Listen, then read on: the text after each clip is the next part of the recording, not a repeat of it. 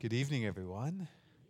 Friend, it's great for us to celebrate our patron, Saint Nicholas of Tolentino, um, and, uh, and the scripture that he holds. Uh, basically, it says, um, I abide in my, f- I've done my Father's commandments, I abide in his love. And my friends, and I was, I was reading back through the many things about our patron.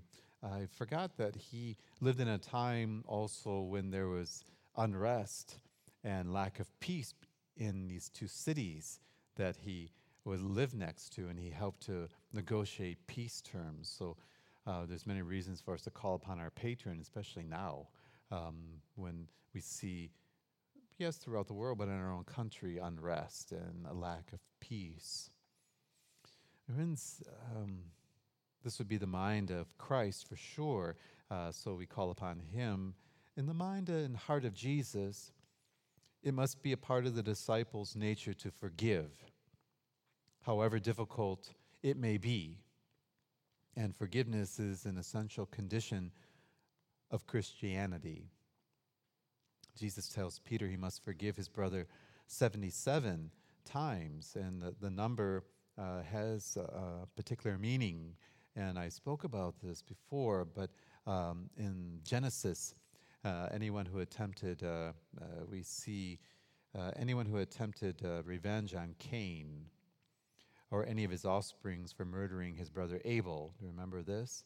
Uh, God would uh, pay sevenfold uh, later on, um, and later on someone would try, Lamech, uh, killed two people for the offense against him, and he said, not God, uh, He said that God would repay back seventy-seven times, but God didn't say that. It was a lie. And uh, if, uh, if anyone were to take revenge, and uh, in the book of Amos, um, it's oddly, it says, you can forgive people three times, and after that, take your vengeance on them. So, Jesus, yeah, yeah. So here is Jesus, and he's kind of like, yeah, no, let's deal with this. So he brings up and he says seventy-seven times, uh, meaning as many times as it takes, really. And many people like to say, well, it's easier said than done, and that's all fine in theory. And uh, but you need uh, to have some common sense. And absolutely, um, people will say, if you forgive over and over, you invite people to do whatever they want to you. Hmm, perhaps. But my friends, really, when we think about it, that is based on a very odd notion of what forgiveness is or what it is not.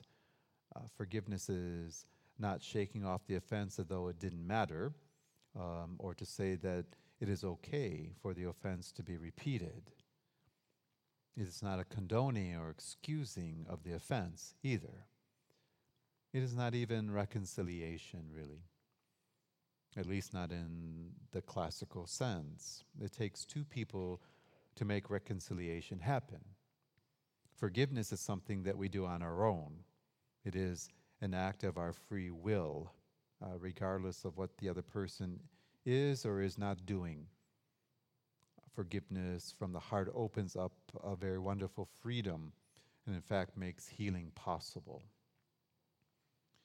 Uh, we do not have to wait for the person who's called the offense or the other person to realize the hurt they caused, or we do not have to wait for them to repent or to ask for forgiveness, because that may never come. None of those things may happen, and Jesus did not wait on any of them when he was on the cross and they were killing him. He immediately said, Father, forgive them. There was nobody asking for forgiveness. His mother was crying. His friends ran off. The other women who were at the cross were crying. You think anybody was there saying, oh, sorry, didn't mean to stab you. Sorry, I put those nails in your hands. No, Jesus re- took the power that was his. Father, forgive them in my name. The inability to forgive limits, amongst other things, peace and joy. Jesus knew this. If one loses the ability to forgive, one risks the ability to truly give and receive love fully. Now, when the injury done is severe and long-lasting, the healing that comes uh, from extending forgiveness may take some time. And uh, um, I understand this very, very well. You guys already know the story about my f- within my family, with my dad. So I'm not going to bring that up again. Uh, it may be more of a gradual process over several months or years uh, than a single event. Speaking about forgiveness. However, if we are honest with ourselves, most injuries we hold on to and brood over are not heavy items that leave deep emotional scars. There are some, but uh, most of the injuries are to our pride. Those are the ones that cause people to be vengeful. In time, my friends, and you know this, grudges um, hold people. We say we hold grudges, but that's not the case. Uh, grudges hold us and imprison the person, preventing them from walking in holiness. And uh, to withhold then forgiveness uh, is to be held captive by the past, by the wrongdoing, and to become a prisoner to the resentment and hurt feelings.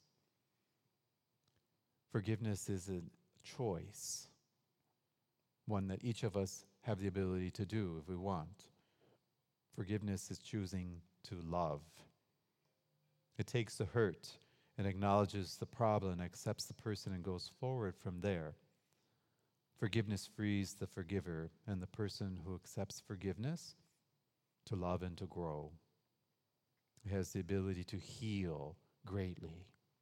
Without forgiveness, we are condemned to live with resentment and bitterness or guilt. We find this in Matthew six, fourteen through fifteen. Without forgiveness, bad feelings will deepen and our hearts will become poisoned. Instead of human fellowship, there will be separate individual prisons.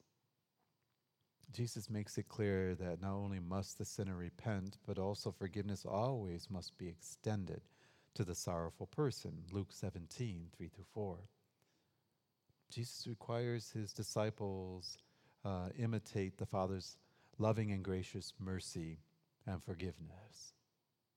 It must be a part of a Christian's new nature, if you will, to forgive, however difficult it will be.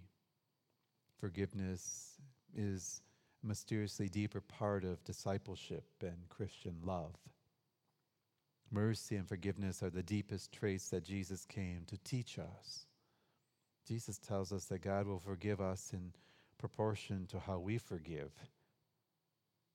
We are the only ones, in a sense, then, who sets a limit on God's forgiveness. And I've told people, you can come to the Sacrament of Reconciliation. His grace is there.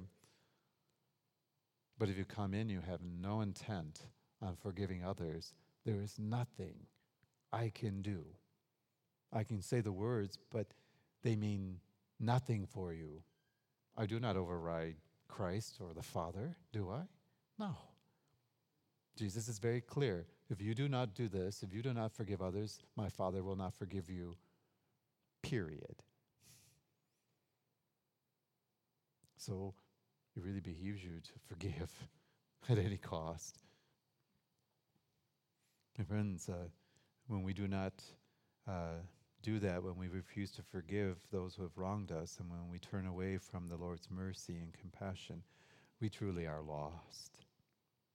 Without forgiveness, we are condemned to live with resentment or guilt. Without forgiveness, negative feelings will deepen within us. We become captive prisoners of the hurt or the injury. Forgiveness clears a path for God to forgive us. People who cannot forgive break down the bridge over which they themselves wish to pass. This is what's going on in this parable. The man gets forgiven, and then he goes out and he immediately demands from another. The criteria that he wishes apply to him, he will not apply to someone else. That is the one that Jesus says, hypocrite. You hypocrite. Forgiveness is a holy thing. It is a holy task, and we need God's grace in all things, especially with things so difficult. Jesus, through his passion and death and resurrection, has set us free. We are no longer prisoners. And you've heard me say this before, where you so easily allow yourselves to be enslaved again by this. He's already died for you to free you. Are you going to shackle yourself again with these things? No. Hatred does this, shackles you. Lack of forgiveness imprisons you. You become the prisoner. And then you live in the past instead of in the present and the future. I know I did it for a long, long time. And it was tiring. And it was exhausting. But not anymore. Not anymore. Now I am free of it. And because of that, I'm able to forgive all that much easier. And plus, I don't need anybody's help in keeping me out of heaven. I do enough on my own. So I'm going to make it much easier by forgiving. The minute someone harms me, it's done. I forgive them, Lord. Because if I don't, you won't let me in. Eventually, I would like to say, because I love you so much, and I'm working on that. But for now, half the time, it's because you won't let me in heaven, so I'm going to do this. But eventually, it'll be simply because I love you and you've done it for me. That will be the ultimate goal. Let us work towards that. Amen? And friends, our first reading told us, let it go. Just death and decay await those who will not forgive, who seek vengeance. Let it go. Let God handle your vengeance and, and that type of anger. Let him deal with that. Let us deal with peace and joy and love here and seek reconciliation whenever we can. Amen?